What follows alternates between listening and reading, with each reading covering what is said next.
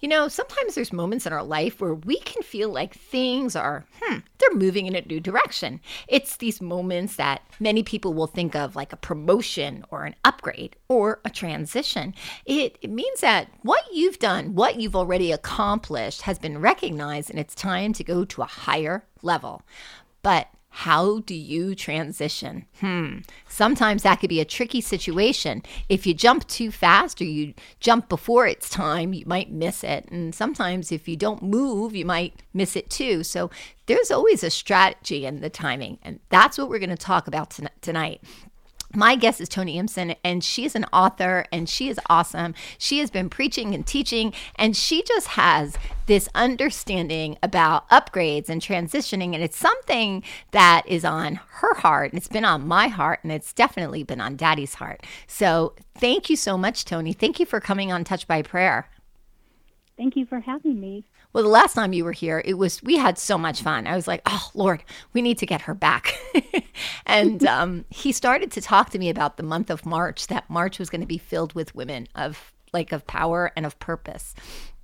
And so the people that I've had on, I reached out to because I really felt that they were the people that needed to be heard. Because this next season, I believe that you're going to be heard a lot more.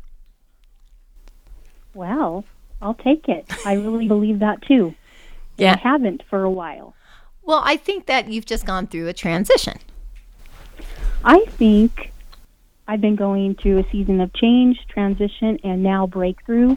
And I think there are, there are no formulas to things, but I think there are some patterns that happen, and I think we need to understand a little bit more about the pattern so we can see things coming.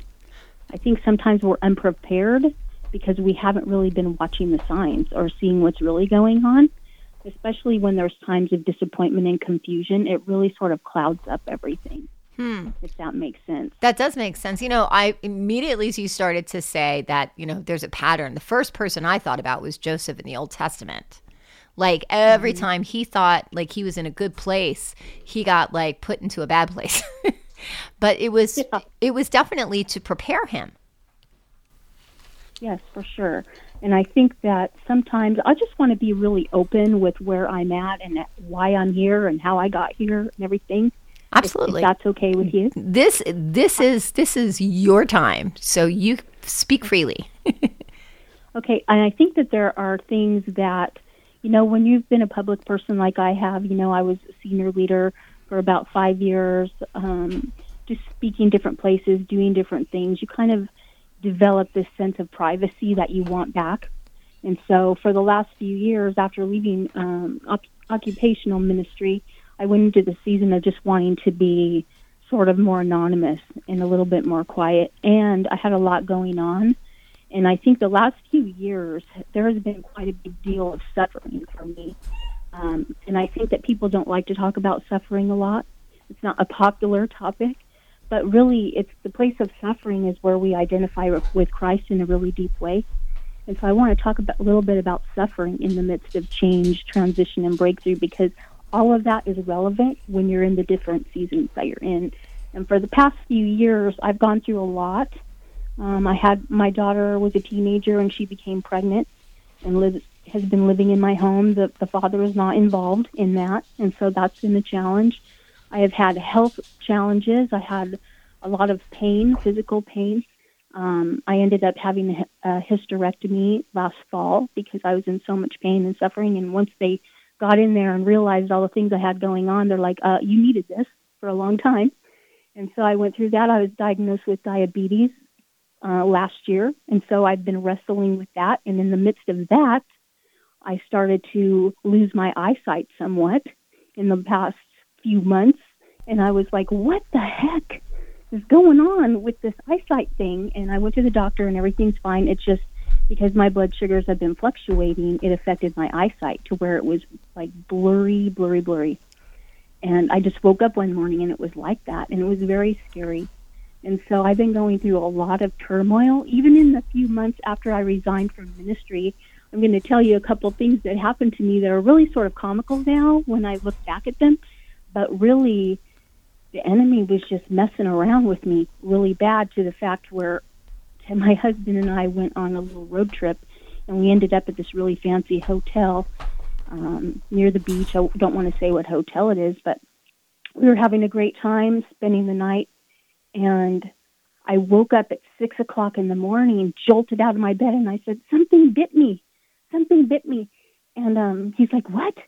And I'm like, "I don't know what that was." And we flipped on the light, and there was this giant rat in our room, and it had bit me on the finger um, while I was asleep. And I know it sounds like a crazy story, but this hotel is like a world renowned resort. They have like 4,000 rooms on their property. I just happened to be in the one room that he climbed up a tree, got in our room, and happened to bite me. That never happens. That never happens to anybody. That happened to me. And then I'm telling you a little bit about trauma and drama because I think they play a part in what we're going to talk about. Um, and then the next day, that same day, we went home after all this deal with all the people in the hotel coming in my room. Um, we, they caught the rat. It was this whole big deal. And then I went home that day, and then that night I had gone to bed. It's still a little freaked out. When something like that bites you in the middle of the night, it's kind of intense. And I went to bed that night, and then I woke up in the morning really early. My husband wakes up at like four. I told him, I'm cold. Can you put a blanket on me before you leave? So he puts a blanket on me and I fell back asleep. And maybe like 30 minutes later, I woke up itching like crazy, flipped on the lights because it was still dark, and I was covered in ants.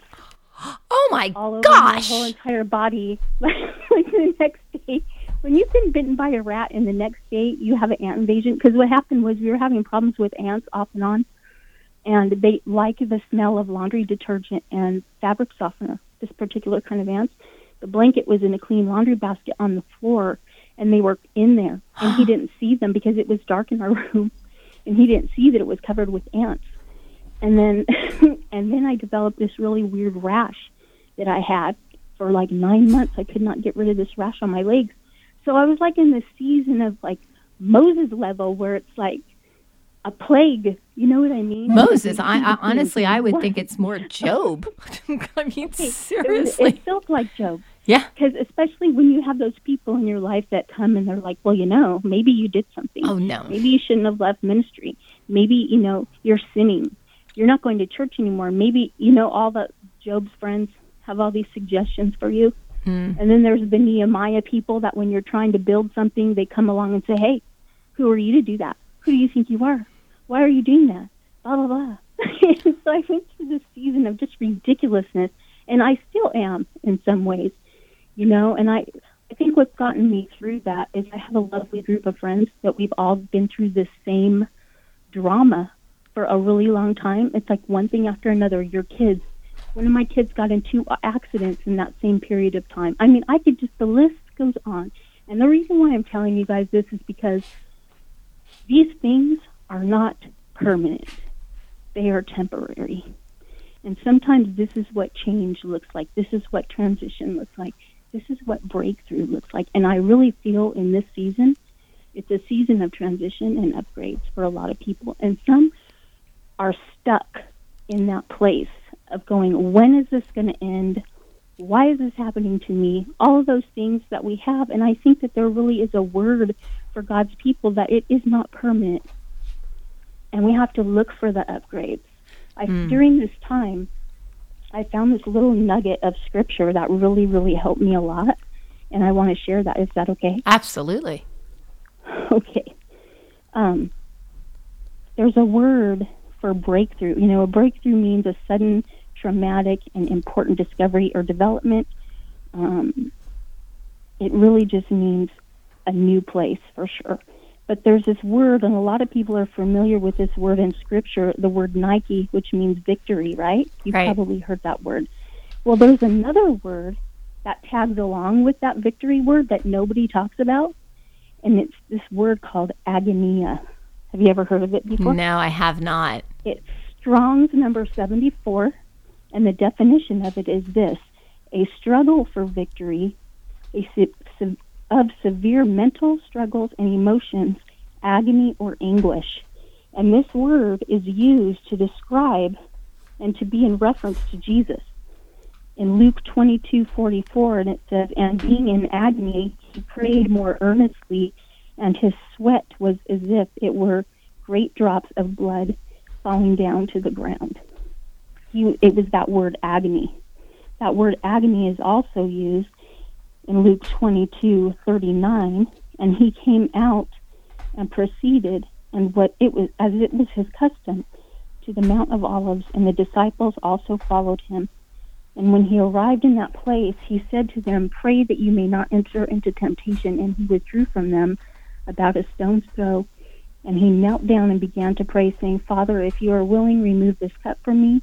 Yet not my will, but yours be done. And now, praying very fervently, his sweat became like drops of blood falling down upon the ground. And he rose from prayer, and he came to the disciples and found them sleeping from sorrow. And he said to them, Why are you sleeping? Get up and pray that you be, may not be enter into temptation.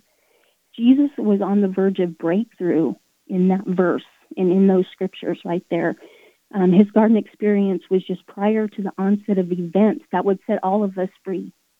This is these are the sufferings of Christ that we all relate to, that we kind of blow off. We think it's the enemy. We it's actually God's work in us that's coming through. And we have, and I looked at the scripture for a long time, and it's like, where was Jesus on the brink of breakthrough? He was in there. He's on the brink of it. What was he doing? He withdrew from the crowd. He was in prayer. He was negotiating with the Father. An angel came to strengthen him. He was agonizing, that word agonia. He, he encouraged his disciples two times to pray that they may not enter into temptation. And it's this is what blew my mind about this. Scripture says the disciples were found sleeping from sorrow. We get stuck when we get stuck in that place of sorrow. You get stuck in that pity party. We get stuck in that place of being broken and under it, like I was all that time. How how many of you know that during that time I felt like I had a curse? I felt like, what have I done? You know, you ever do something and go, oh gosh, I brought this on myself? All those places we end up. And really, it's God moving in our lives. It's that place of ag- agony. It's that word that's connected with victory. Its victory is right on the other side. And I think so many give up. We're in, they're in that place of difficulty and torment and loss. And some people get thrown into loss. You know, they something happens, they lose a spouse, they lose a home, um, I've also been in that place where I had to sell my house before. I, you know, it was a very dark season, but that was also the word I got during that time was upgrade.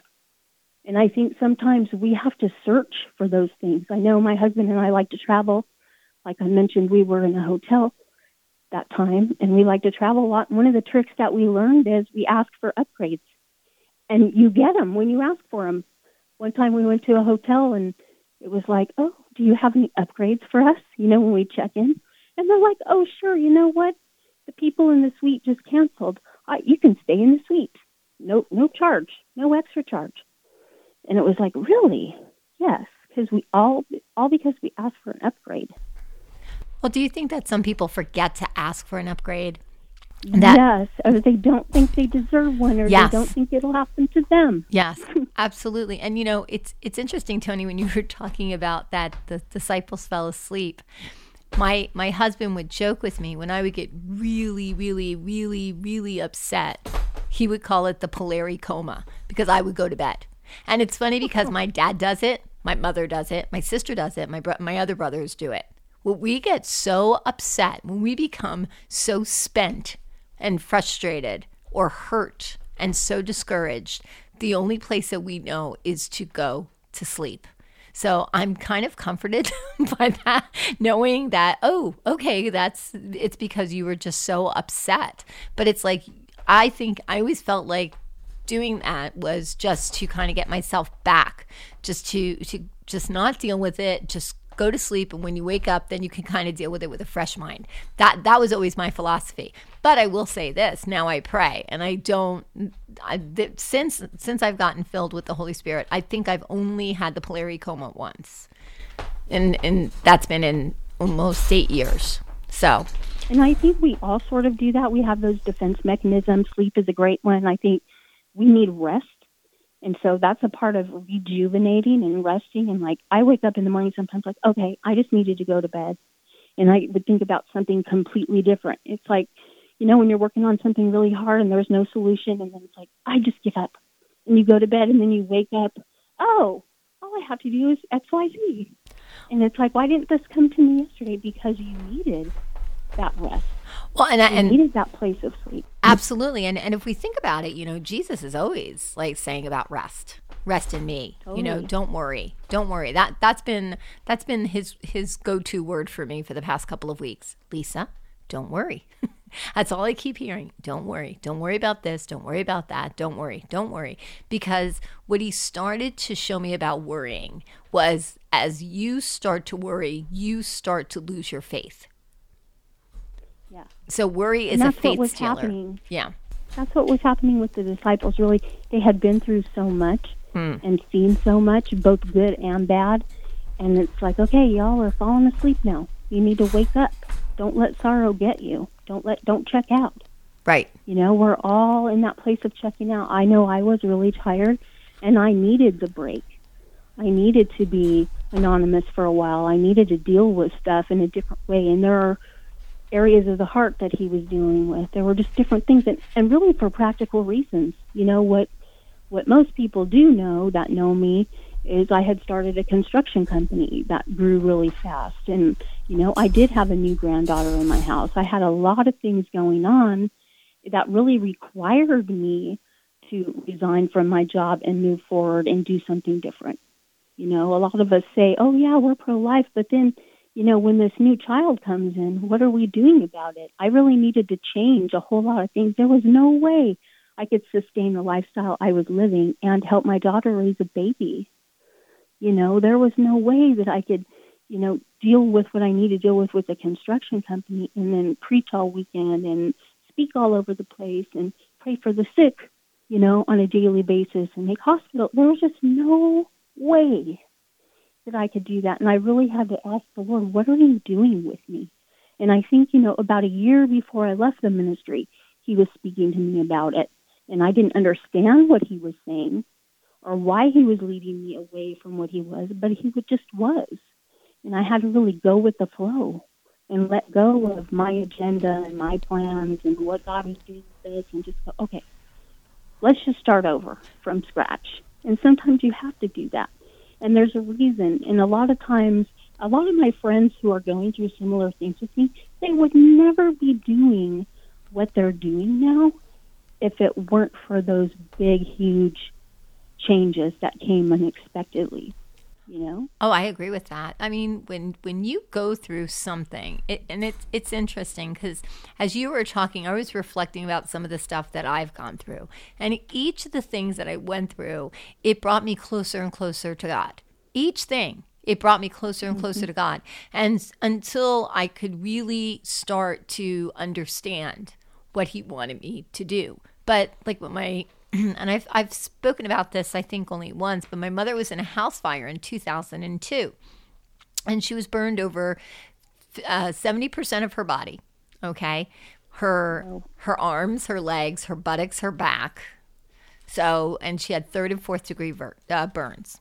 So, what they do is they take the percentage, they add it to your age, and that's basically what they say. Or maybe it was 50%. But it, I mean, she was, the chances of her recovering were like slim to none and slim left town. So, the doctor was preparing me to to you know basically you know say your mom's not going to survive this. He said that her her lungs i guess on a scale of like from one being like not so bad to seven which is like yeah it just doesn't you're not recovering from it. I think she was like a six. So she was really close to her lungs not being able to be repaired from the damage from the smoke inhalation. And I remember the doctor saying to me that um, that I wasn't understanding the severity of what was going on, but but all I had was my faith.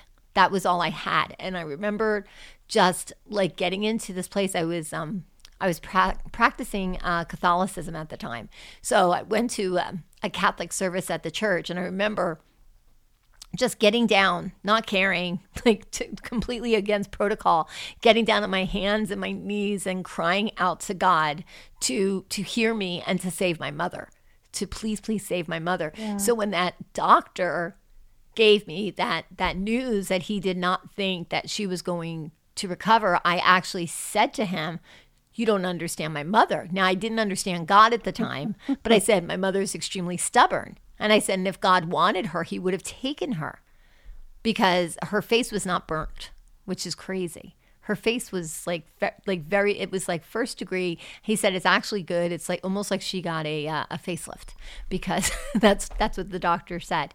And I said, okay. I said, she's to, you're to see her walk out of here. And he goes, I don't think you understand the severity. And I said, No, you don't understand my mother. But I think what I sh- what I understand it to be now is you don't understand my God. You don't understand yeah. my God because he was strengthening me during an extremely difficult situation. And there were times that, regardless of um, if I was having a bad day, I did not go and visit her. Like I refused to bring any type of doubt into yeah the, the hospital. But honestly, Toni, that wasn't from me. That was what God was telling me. He was like, don't bring any of that stuff in. You have to just bring positive in there. You have to bring, you know, I played her favorite music. I, I, when I would go and talk to her, I would talk to her like she could hear me and I would just tell her all these things. But what, what's interesting is it was just the strengthening that God did during an extremely difficult time but when she got out, when she walked out of that hospital, we we actually went to a um, we went to a bakery and we got some like cookies and stuff for the nursing staff because she was in the hospital for six weeks. She walked and she walked back in there, walking, talking, bringing cookies mm-hmm. to these men and women who basically saved her life. And wow. and you know it it was such a testimony to the goodness mm-hmm. of, of, of God because he would say to me, You have to forgive her for everything she's ever done. You can't pray for her if you don't forgive her. That's what he told the first thing he told me. You have to forgive her for everything that she's ever done. And I thought, and I I didn't even I wasn't speaking in tongues. you know, but I always I always heard because God can break through. He can break through regardless of what you think and tell you what you need to do. Yeah, it's so true. The the one thing that's been the probably the most difficult for me thing for me to deal with in the last year was someone very very close to me, and I don't want to say who it is just to preserve their dignity, but someone very close to me has been diagnosed with some very severe mental illness issues, and that person's very close to me. So what happened was that person ended up being hospitalized three times for suicide attempts this year, and I was very much there. Like, had to leave my job for weeks at a time to take care of business with that person, and just, I mean, I just in that place of desperation of God, what are you doing right now? What is happening while I'm sitting in the the waiting rooms of these mental institutions and and paying visits? It's like I don't know what else can happen to me at this point? You know, I've gone through the difficulty of losing friends and being betrayed. Those are some of the most difficult things. Losing, just losing, period. You know, being under extreme torment and attack and just a variety of things. But this thing was so filled with such grief and sorrow. It's like I could lose this person any minute. I could wind up finding them dead somewhere you know, I could they could hurt somebody else. You know, what what do I even do with this? And just that place of grief, God was there with me. It didn't feel like it sometimes. I'm like, what is going on? Do I just I mean, how much more torment can I take? You know? But really it's so weird because just from that being in that place of just darkness, out of nowhere things turned around for that person and for you know, it's a family member of mine, and for the whole family, it makes a huge difference, you know. And it's like, okay, wait a minute, there is hope because just yesterday, this thing was there, and now it's still there, and will very likely be there, but it doesn't look like that. That depression's not there. That suicidal thing isn't there.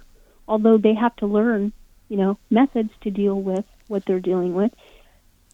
I'm like, okay, God, you are still there because it starts to feel like He's not. But the miracle of it is I'm changing in the process. I'm in that process of metamorpho, which is the word for metamorphosis. I am changing. It feels tight in this cocoon. It feels dark in this cocoon. It feels really ugly inside of here. But I'm changing as a result. That person is changing as a result of fervent prayer.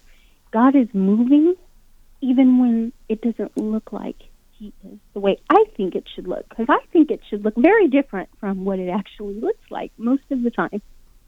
Oh, yeah. And it's like, God, my trust in you has to grow deeper and deeper because these are things I can't control. These are things I can't change. I don't care how many essential oils I give this person, how much, you know, magic pills the doctor gives them, whatever. We still need you right here, right now, in the midst of this change and transition and what our new world looks like.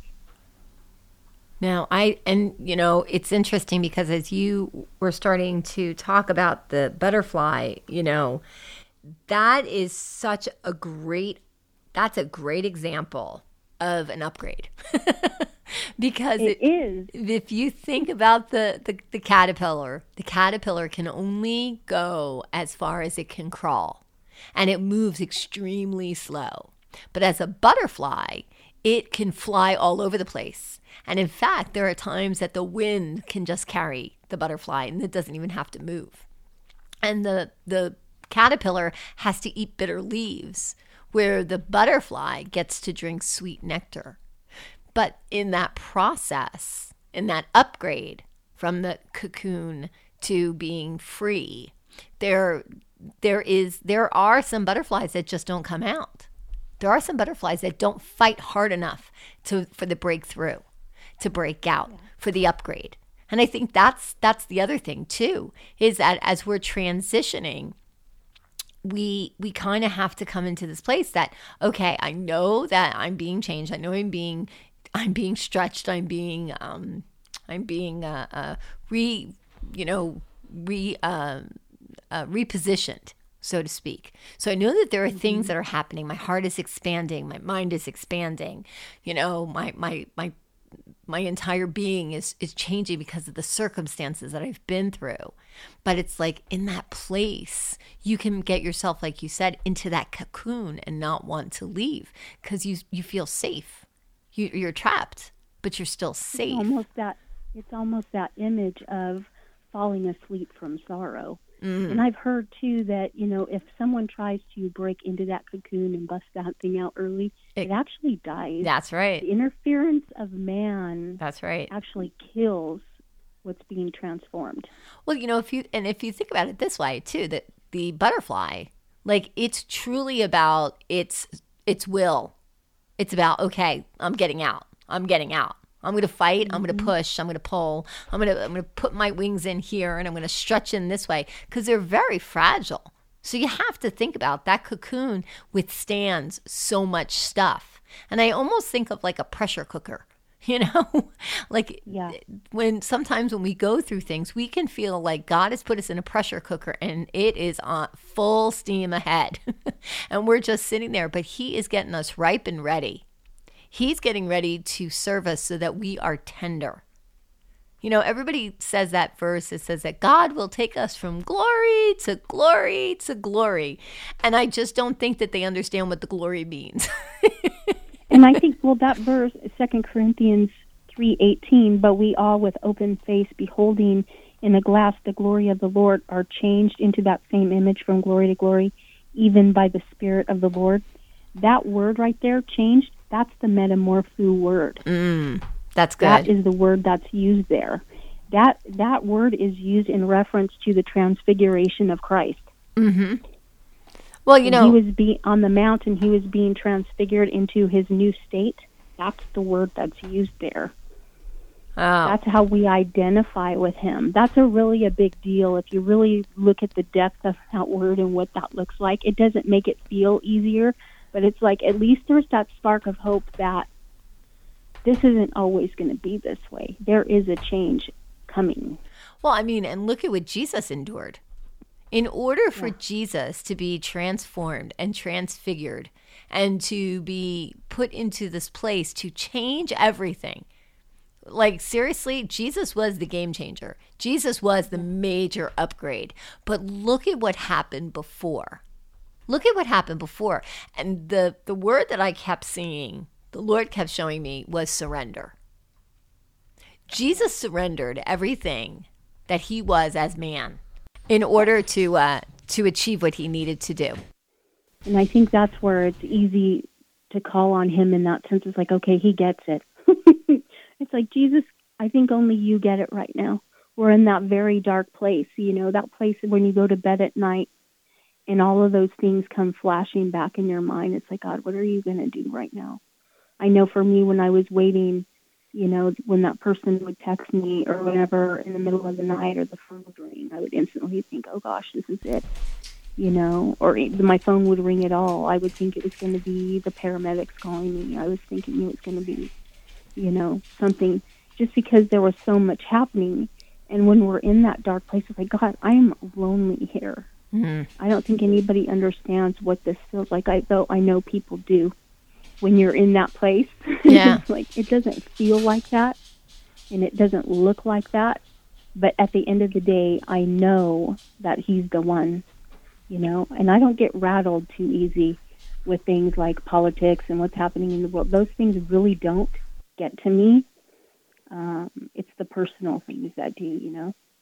And I think that the whole reason I'm bringing all that up is because just in the last while, I have felt this switch turn on. It was almost like waking up out of it. Because when you go, it's been like three, four year period. I've been going through all these crazy things, and it's not just my things; it's things with my friends. Like, you know, one of my friends was hit by a drunk driver. It's affected her whole life in every little way you can imagine, and it's like those kind of things were building up, and I just felt like you know, sleeping from sorrow, like that scripture says. And then suddenly, toward the beginning of this year, and I don't know what it was, and it wasn't one of those New Year's resolution things. Oh, this is going to be a year of change, and there's a shift coming, and all those words we hear every December and January. It wasn't that. It was like like a switch turned down on where I'm like, oh, and I felt the Lord impressing me. I need you to up, upgrade your website. I need you to get ready for this thing, this book that you've been working on. I want to publish it this year. I want you to do this. And I'm like, I don't feel like publishing a darn thing right now. you know what I mean? I'm like, I don't care about my website right now. I don't care about anything else. And he's like, No, I'm doing this. I want you to do it. And I'm like, For what? Mm. Why? Why now? Why after all this time suddenly you're and this these are the kind of conversations I have with God. I don't know about you all, but I don't sit there and bow on the ground and fold my hands every night. My mine are like real conversations. Jesus, what, what? explain this to me. I don't understand what this is about. And um, he just said, I just, I really want you to do this. It's time. People need to hear your voice again. People need to know these stories that you have. These haven't been happening for no reason to you. Mm. I'm in them, and I want you to share them because a lot more people can relate to your dark times than they do to your happy times. And I think it's easy on Facebook to look at people's lives and go, oh, oh, wow, look at this is happening to her. Oh, look at her beautiful grandchildren. Oh, look, she just got a new car. Oh, look at her neighborhood. Blah, blah, blah. No, you don't know what's going on on the other side.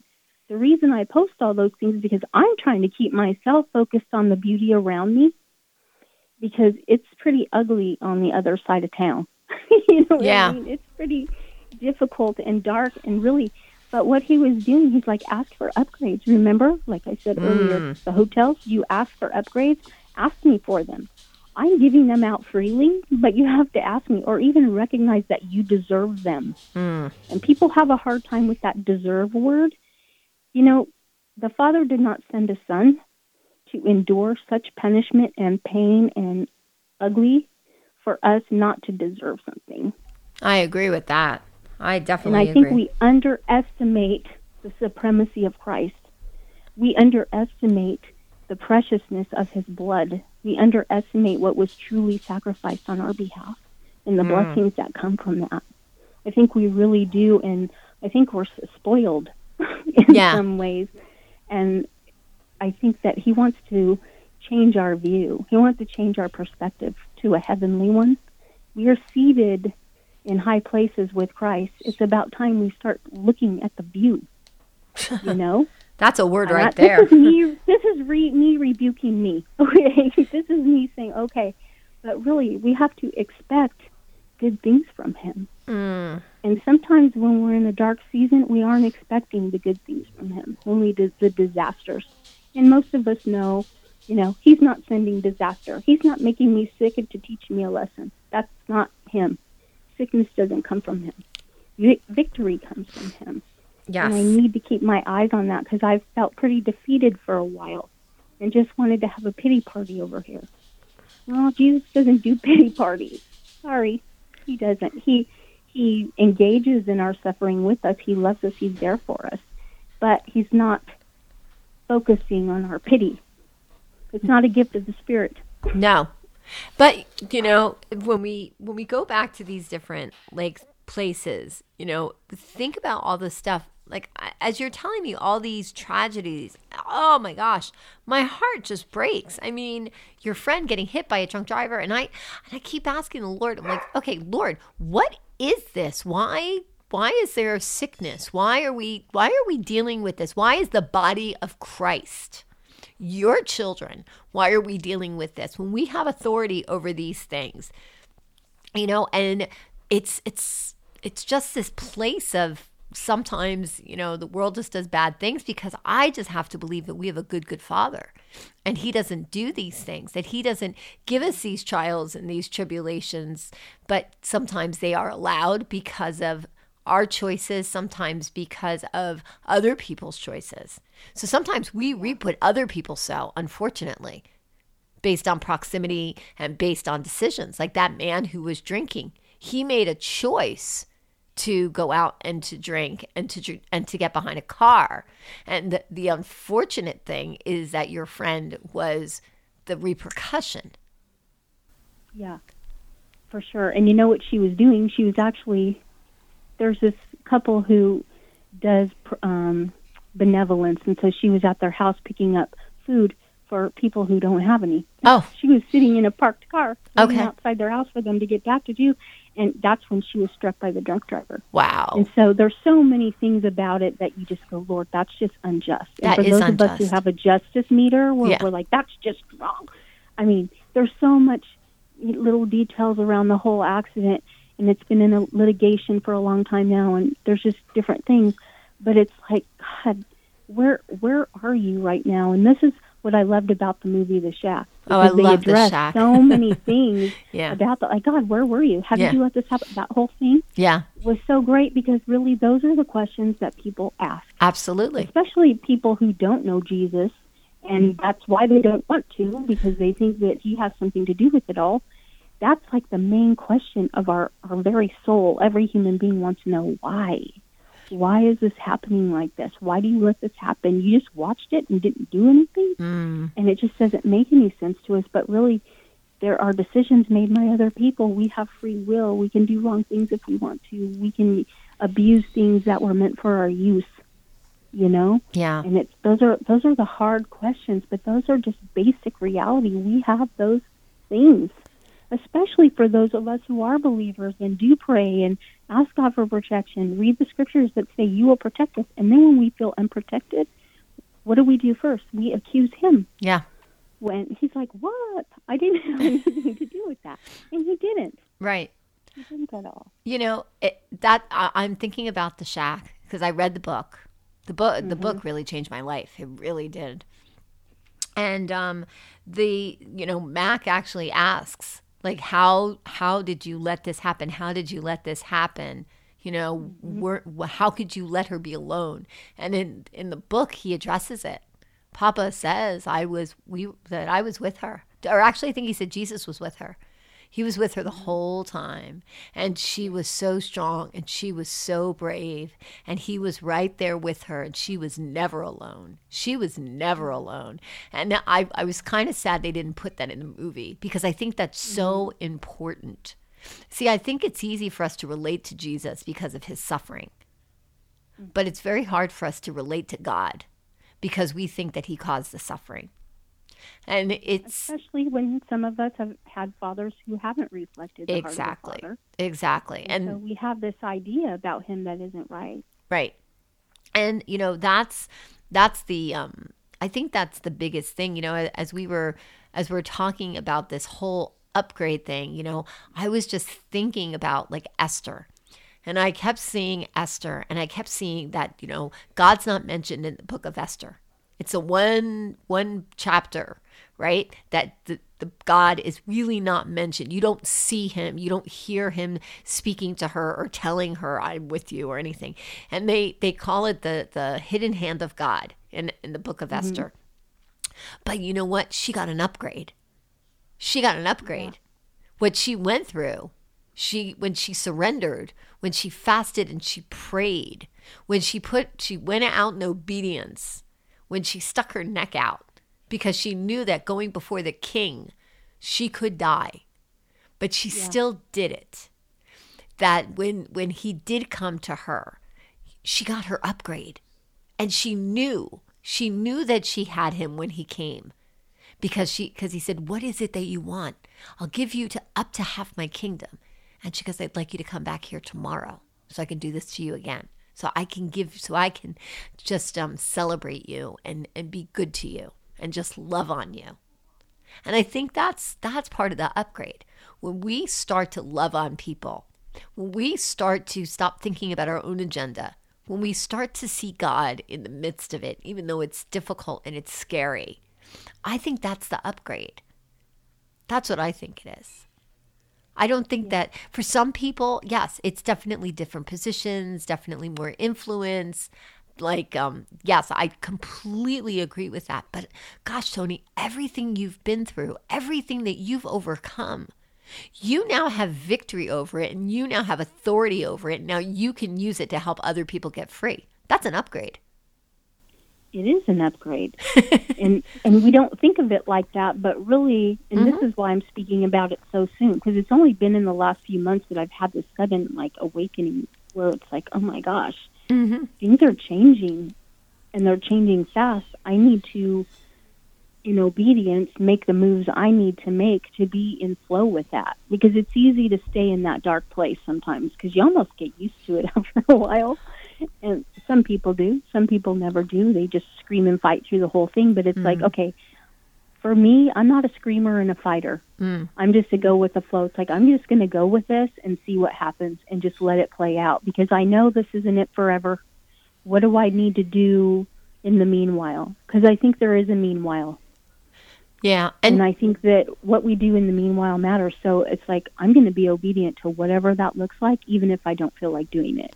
And you know, I just I I just feel so compelled to apologize to you for those people who said who were like the friends in Job. I just want to apologize for anybody ever addressing your character or condemning you. I, I'm just I just want to just release that like forgive that forgiveness. I know you have forgiven them, but I just feel like that was such an injustice to you and your character and who you are. And I just I just felt so compelled just to like just like say I'm so sorry that that happened to you and just like to even like speaking for them, just saying that I'm so sorry that that was ever brought up. Yeah, I really appreciate that. And that's one of the things, honestly, in the last couple months that has changed so much is I went to another event that I was speaking at recently for entrepreneurs and artists, and they had a prophetic team there, which was awesome. And I'm kind of in that zone where I've hosted a lot of big name prophets. I've equipped a lot of people that are prophets that don't have a name.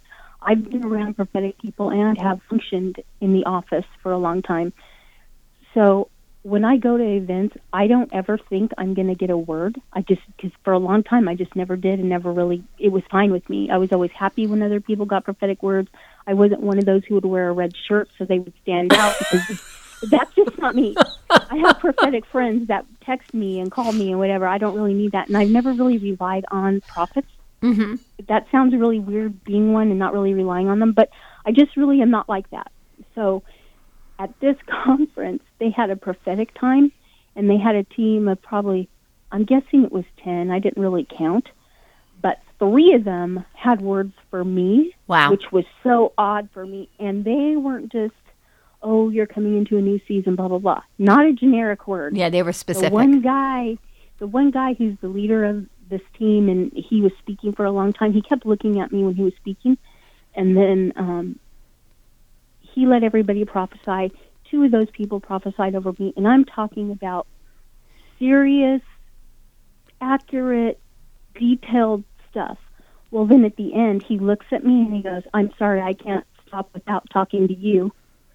And he said, I am so, so sorry about what happened to you. Mm, yeah. I am so sorry that the leaders that you had spoke to you that way and about you that way. And I mean, okay, I got the ugly cry. I was sitting in the front row, which I never do either. I Mhm. never, never do.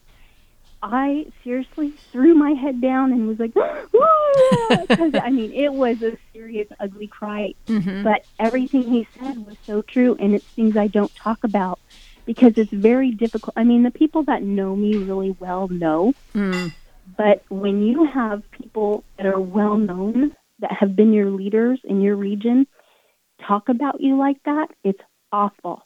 Like when you go places at the grocery store and people give you dirty looks and are mean to you, and you know why? Because you know that leader has spoken ill of you and you know it for a fact. That is very, very difficult.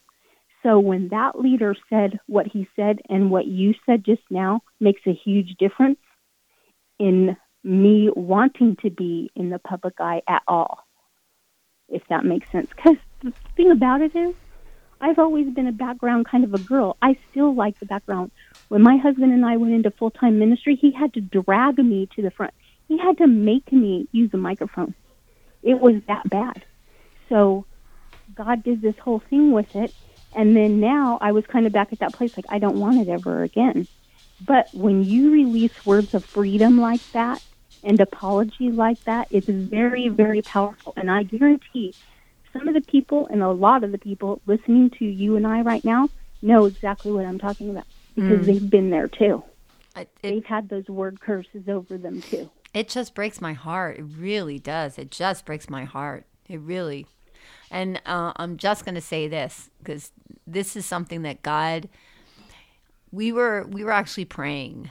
Um, there were a bunch of women. We were all together. We were all praying. We were intercessing. We were praying for the president and his family. And um, I started.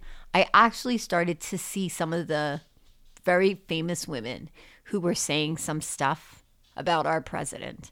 And I actually saw a vision. Now, this was not my thoughts, these were visions that I saw. So I just want to clarify it for those who are listening. But I actually saw tape, duct tape, coming across their mouth.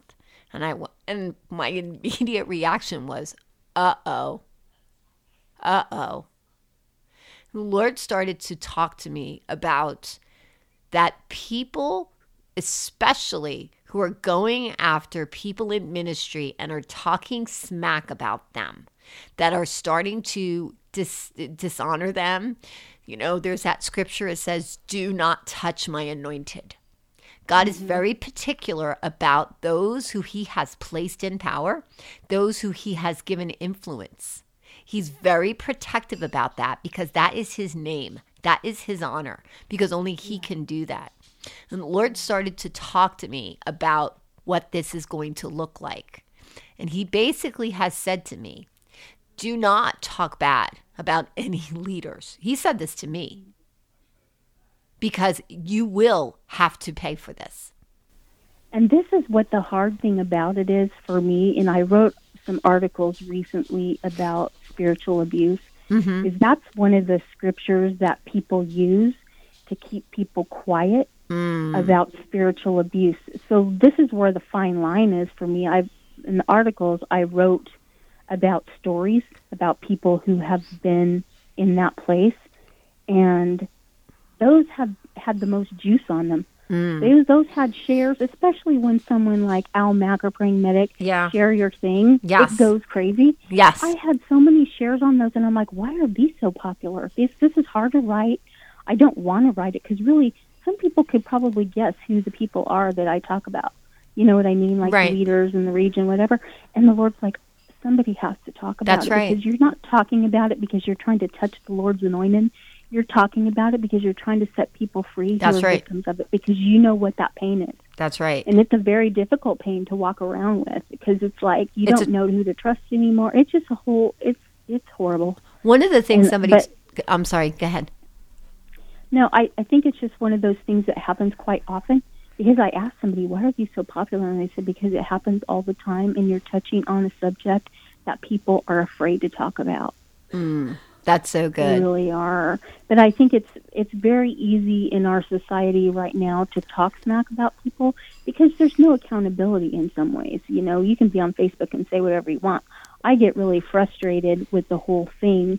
You know, people talking about Trump, people talking about Obama, people talking about whatever, and it's like, you know, who sets up those authorities, don't you?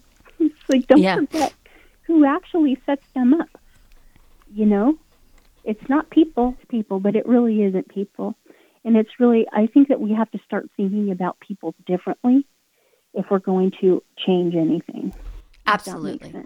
Oh no, absolutely. And and one of the things that people have told me is that church hurts are the biggest hurts to get rid of. Oh, yeah. That's like that's huge. Yes, because for me, I did healing ministry for several years. That was my primary thing that I did, you know, inner healing and deliverance. And I tell a lot of those stories on my Facebook. I'm sure you've read some. But the primary thing people talk about, there are two things that hurt people the most, that they talk about the most. It's either um, family, like primary family wounds, like mother wound, father wound, siblings, or it's spiritual abuse by the church. And it's not just because of who my my sphere is that I hear that. Because I've ministered to people that aren't even believers, believe it or not, and their greatest wounds, even that are of some clergy somewhere, some something. And so it's a really big, huge topic that nobody wants to talk about because they don't want to talk about their former leaders or leaders that have hurt them. They don't want to. Well, and They the, don't want all the backlash. Absolutely. And the other thing that the Lord kind of showed me um, for this season, because women are rising up, Toni, get ready, get ready, get ready, because you're a woman. um, and he was showing me that what he's going to be doing in um, with his church is he's going to be sending them out two by two, but it's going to be men and women together. Yes. And Because that was one of the. Go ahead. Oh, I was just going to say because men can only there are certain things that a man can talk to a man about that he can't talk to a woman about. And the same thing with a woman. Mm-hmm. There are certain things mm-hmm. that a woman cannot talk to a man about that that needs to be spoken to to a woman. And the problem is that there hasn't been that that that uh, inter um, the, the, that there haven't been the different sexes to go to. And so what happens is that as a woman reveals her her um, intimate secrets so to speak unfortunately it causes a change in, in in the relationship because she's sharing stuff that is extremely intimate and it's very vulnerable and it and it and that's why I believe that a lot of these um, crushes and and things that happen in the clergy because this stuff needs to be shared with a woman who's not going to have those kinds of feelings. But when women haven't been allowed to be clergy, That's right. It causes a problem. I think that was one of the things my husband and I got criticized a lot about, and it didn't even come necessarily in you shouldn't be doing that, but it was like because when we were senior leaders, we both were. Mm. And so we both had equal authority. We worked together. Yeah. This is where it was interesting, though, because people aren't used to functioning that way. They still play. You know how your kids, maybe your kids don't do this, but kids often do. They kind of play parents against one another. Oh, they Like, try. if, if my if my son comes to me and says something and I say no, he'll go to dad, or whatever. Guess what? That happened in ministry too oh yeah. all the time. And it was, and I'm like, I could tell who has a dysfunctional family growing up and who has a relatively healthy because they didn't do that. They didn't play one against another. But it was like our our system is so broken because women have been silent for so long that that absence of a woman's voice has affected our society in a really big way.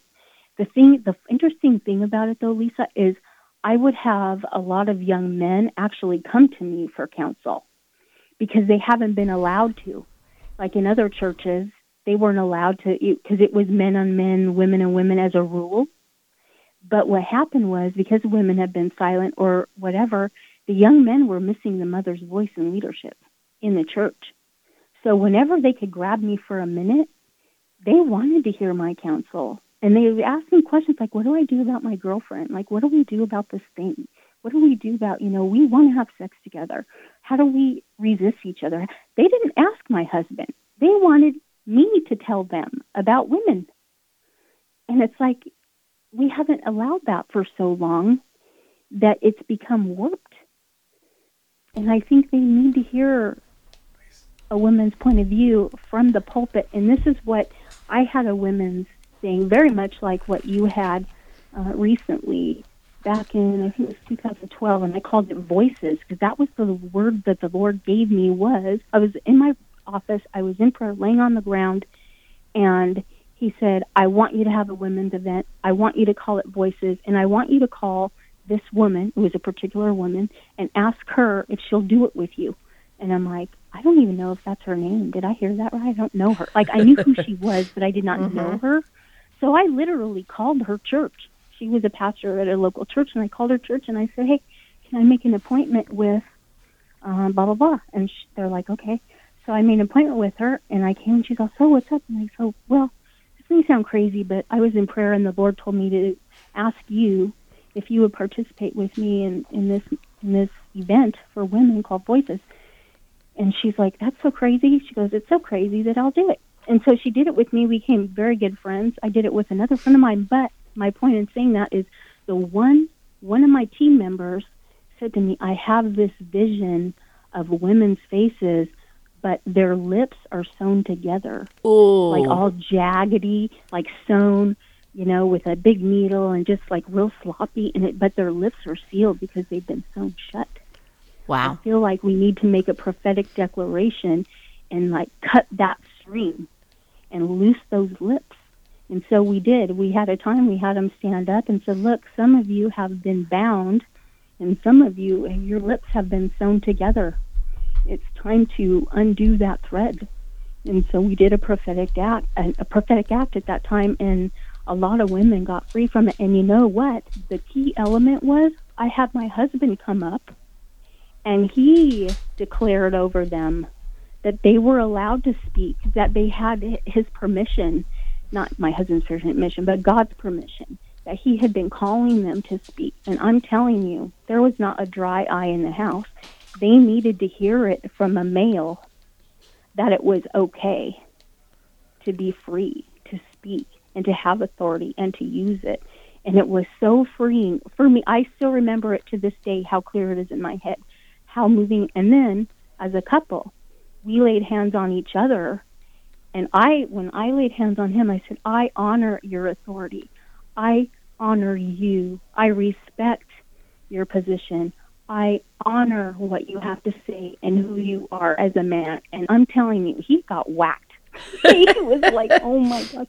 No, but there's such power in men and women blessing each other. And we miss that because we have separated the two ministry men over here, women over there, but really there is a proper time for interaction and for release. You have to release each other. Absolutely. And I, I think that's what's going to happen. And I think that there are going to be ministries that are going to be like like a man's ministry is going to partner with a woman's ministry. They might not be a couple, but God is going to sanctify that this relationship so it doesn't get like skewed. Of course. But it's because Deborah and Barak weren't married. That's right. Other. And that they were just partners. That's right. Kingdom with that's each right. Other, and they knew they needed each other. Exactly, and that's what God's going to do in this season. So, and it, it's funny because um, you know, the God is so funny. He started to. Uh, I was watching just television, and this commercial came on, and it was um, the new Smurf movie, and it was like the hidden, the lost hidden Smurfs or something. And do you know who the lost hidden Smurfs were? It was an mm. entire tribe of women warrior Smurfs. Oh my! Yes, that's funny. And I heard the Lord saying, "Say, even the Smurfs have the women hidden." but they were oh, warriors and they needed these warriors because remember in the smurf village there was only smurfette there was only one yeah. woman and she was all pretty and everybody liked smurfette and everything but in this new movie there's a bunch of them there's and they're a tribe and they're fierce. They're fierce. And that's what I keep hearing the Lord saying is that He's raising up these women to do what they're called to do because it's going to take both man and woman together, just like in the Garden of Eden. It's going to take a man and a woman to start to right. do what needs to be done to get this world ready for the coming of our Lord. That's right. Woohoo! Yeah, I know, right? Serious upgrade. Serious upgrade. And that's what I think the the whole upgrade. I think that's why women are feeling it more because there has been such they've been so stagnant. So I feel that this is um and I just keep hearing the Lord like every time I talk to a woman, I just look at them I'm like, "Get ready, get ready, get ready, get ready." Because I I just hear it. Just get ready. Just get ready because when when you're going to hear that sound, it's going to be move and I, I did um I did a Facebook live today and I kind of talked about transitioning because what the Lord was showing me and I, I do want to talk about this again because I felt like it was really important. The Lord started to show me that in this transition, just like you went through all your stuff, you know that you've gone through this stuff, you're now ready to start moving. But it's like, how do you pick up again? How do you start again? How do you start moving again? I mean, you were there you went into this this mm-hmm. cocoon thing, right? Now you're coming back, and now you're. I was about. Well, I'm going to say it anyway. It's, so sorry, Lord, but now you're this badass butterfly. sorry. I just I just had to say I just had there was no other word because that's what popped into my head. So there you go. so no offense here. Okay, good. So, you know, so you're this badass butterfly that's now like like Mothra. Like now you're seriously going to cause Yeah, you're going to seriously cause some damage to the things that have been done. You are going to start to take you are going to be noticed because that's the thing about Mothra. Mothra was noticed. Could be seen. Oh, yeah seen for miles and miles and miles. And that's what the Lord is saying. And I feel like what he's doing is he's taking these women and he's putting us together and he's like stitching us together because we are going to be a force to be reckoned with. And the things that we're going to go after is going to be the church. Yeah. That's where we're going. I feel it so strong in my belly because it's it's time it's time. It's time for us to start to show who Father is, who Daddy is. Yep. I, I think our upgrades have been delayed, but our upgrades are imminent. Yes. So get ready. Yes. Yes. And so just like um as I was talking on my Facebook I saw that um, that it was an elevator, and I saw this elevator was going really, really, really fast, and I saw, and and but yet people were jumping off before it got to the floor. And it's like in this transition time, it's just like when you're in an elevator. Like you don't know what to do in an elevator. Everybody com- becomes very awkward in an elevator. yeah. you know, you push your button and you're like, oh gosh, I'm going to be with these people. And if you don't know them, you don't know where to look. You just, you kind of look down because you just don't know. And you just, or you stare at the screen as, as each floor, you know, pops open and then you, you smile at the person and go, okay, have a nice day. You know, so there's this awkwardness. And I think that's the thing. It's okay to feel awkward in the transition it's okay. But I think that in, in an elevator, all you can do is just rest, just wait. Yeah. Because you know you're going. You know you're going up. You feel yourself, you know, going, you can feel the ascension. Now, you, but you just have to stay in that place of just anticipation and just waiting because you know you're going to get to the floor and you know the doors are going to open.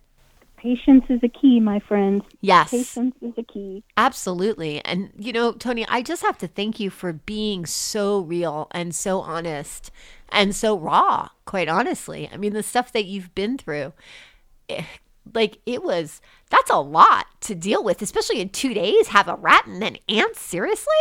That was a very intense season where I was like, really, I, I know I ticked off some witches in my time. Maybe they cursed me. That's what I, you know, that's the first thing. That is absolutely the first thing I thought of. That was the first I, thing I, I thought ticked of. off a few in my time, not meaning to at all, but they came and they did their thing, and I said, "Hey, that's not okay," and they didn't like that. Right. And things got weird, and so I've I've prayed that off. I've done the best I can to pray that off. Right. But it almost felt like I went through a lot of things in seven years mm-hmm. since 2010 to 2017, like a lot of crazy stuff. That only covered maybe a few of the things in a short span of that time. Right. but really, I feel like I'm coming out of a cycle. I think there are cycles for things, and it's like I'm coming out of a cycle. I agree. And if I had, um, when I ended my uh, women's conference, I played the song I'm Coming Out by Diana Ross. And I just hear that song for you. That oh, wow. you are coming out, baby. You are coming out stronger and brighter and bolder than ever before. Because I, and I'm hearing the words no holds bar. You're not holding anything back. You're not doing anything that needs to be dealt, that, that doesn't need to be dealt with so you are just gonna go like a um I almost see like a, a, tornado. I see like the Tasmanian devil. I'm a big Bugs Bunny fan. And I see you like a Tasmanian devil and I see you just spinning, spinning, spinning. And as these things, as you start to pick up that speed, things are just gonna be rocked and are going to be put back into their proper place. Because God has something that is it, he has packed you with such a punch that that people are not going to know what hit them. Thank you. I received that, and so much that is so ridiculously true. It's funny. well, that's how he is. He is very funny. Well, Toni, I just want to thank you so much for for coming on Touch by Prayer. This has just been such a blessing, and I just uh, I want to encourage you to come back whenever you want to come back. Sure, anytime. Okay, and if you still, now people can still access your website, which is toniimsen.com. Right now, it has a message up that's under construction because I am upgrading my website. However, it will be up soon with all new content, and I will start putting on things that are downloadable, ebooks, all kinds of things like that. I'm working on. And video. Yes, I, I agree. Video, video, video. And I, I do see another book. Yes, I've got several in mm-hmm. the works. I am working on a fiction novel right okay. now, um, and I'm having a lot of help getting that going. And that's one of the reasons I felt like I should upgrade because that's the direction I'm going in. That is awesome. Well, thank you so much, Toni. Thank you for coming on Touch by Prayer. This is just, it's been so much fun. Thank you so much for having me. Yes, and thank you guys for tuning in. Like I said, if you'd like to catch um, to keep up with Toni, you can go to her website. It will be up soon, toniimsen.com. You can also find her on Facebook. And you know what? You can also private message her. So, just if you'd like to give her a word of encouragement, if you would just like to thank her for the things that she's done, or if you just want to just send her a little post letting her know that you are behind her because Toni's about to start marching, and it'd be great for her to know that she has uh, she has some people in the uh, stands just waving as she keeps marching by. so thank you guys so much for listening. Thank you um, for uh, all your support. Love you guys. And remember to go out and touch someone. Good night.